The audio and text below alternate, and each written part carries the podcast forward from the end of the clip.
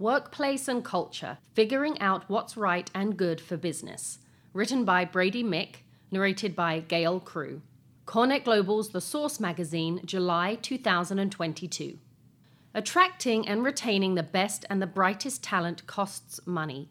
The Great Resignation has added a new set of data to consider in the value of the workplace. Recent data from the Bureau of Labor Statistics, used by the Society for Human Resource Management, SHRM, reports that this quitter market has increased throughout the age of COVID. By November 2021, 3% of the US workforce voluntarily resigned their work, topping 4.5 million individuals who quit their job in one month. The cost of losing employees is profound. Gallup estimates that the cost of replacing an individual employee can range from one half to two times the employee's annual salary, and that's a conservative estimate. Consider the potential of losing and replacing 3% of your people next month. If you were an organization of 100 employees, and if you were to estimate your average salary at plus minus 50,000, the potential value loss for this coming year could be a million dollars or more in productivity. People choosing to not belong to their organization is expensive. Recent statistics account for what is labeled as the Great Resignation. The social, economic, and psychological drivers for this phenomenon are many, and the complexity of why people leave their jobs can be unpredictable. The pandemic taught us that working from home can work. Many in leadership are driving people back into the office for cultural reasons, but for many, working from home is a benefit they do not want to give back. Jack Welch, former CEO of General Electric, once wrote that he always expected that 10% of the employee population was not a good cultural fit. He was fine with this. In fact, he said he expected his leadership to have an idea of the 10% they were always helping move out of the company. While at first this thought might seem rather harsh, the reality is that cultural fit is complex. The social dynamics of a team are influenced by cultural norms, and the individual psychology of the person is impacted by the daily social dynamics of the team. So the question is what is it about culture that is impacting all of work? Organization culture is often elusive, yet always vital. Culture drives the common behaviors that are deemed right and good in producing business results. It also drives the sense of vitality people experience within their work. Culture is slow to change, but must change when influenced by business change. Cultural change is one of the harder experiences for a company to embrace. Why is a culture change difficult?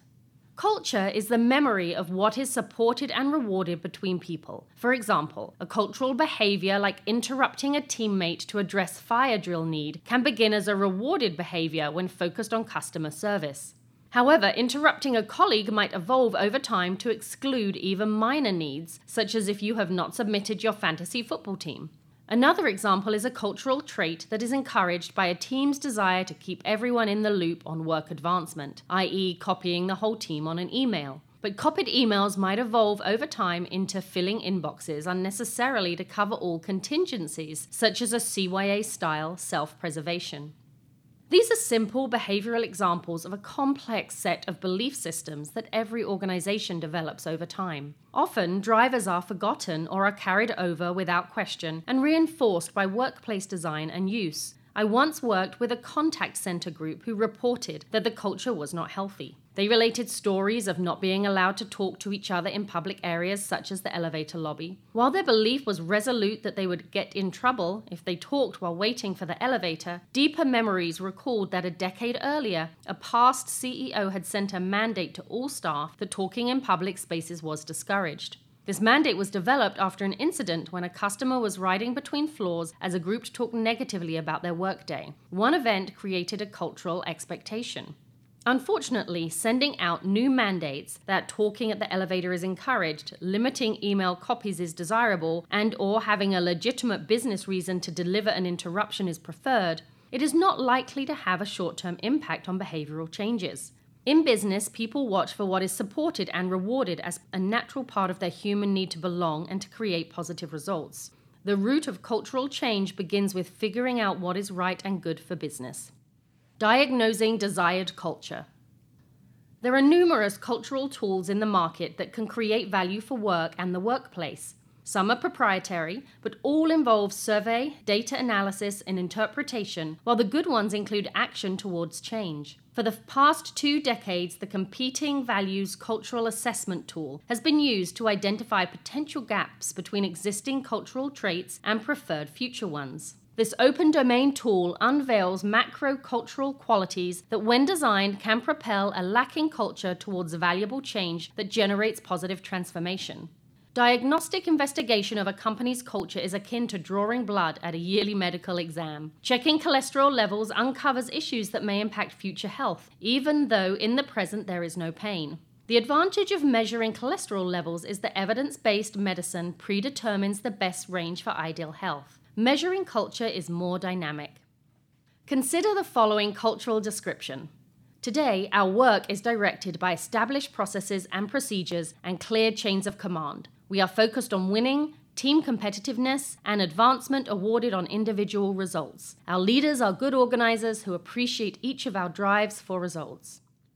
There is nothing bad about this cultural assessment. For that matter, there is no such thing as a bad culture when considering the core purpose of a business economics.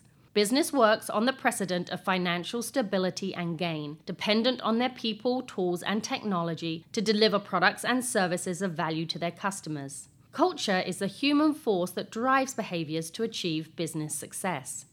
The challenge is that business change is always in play. New markets, mergers, customer expectations, employee engagement, etc., are human variables that shift and switch in waves over time.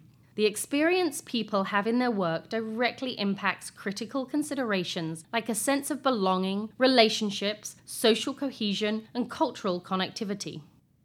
Consider the following cultural vision for the future.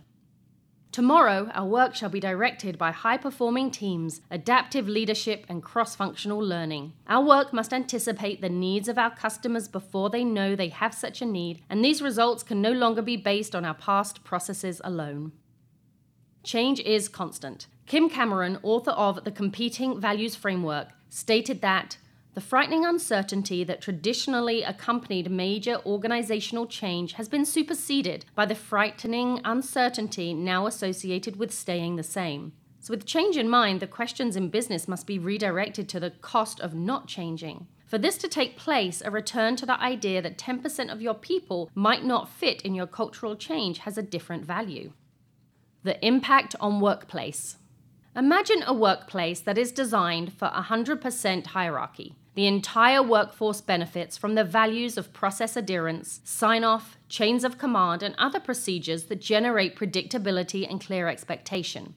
While no culture purely fits such a description, it is possible to align workplace design with spaces for leadership rank, places for ordered meetings, areas of command and control, and a workplace that generally represents each individual.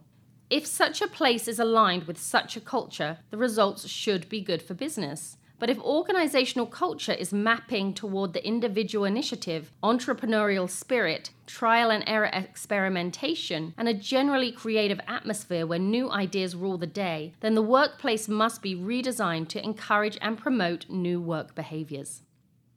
Engaging with change through workplace design. Using workplace design as a cultural evolution lever in the change process has value for business. Consider children's experience with learning how to swim.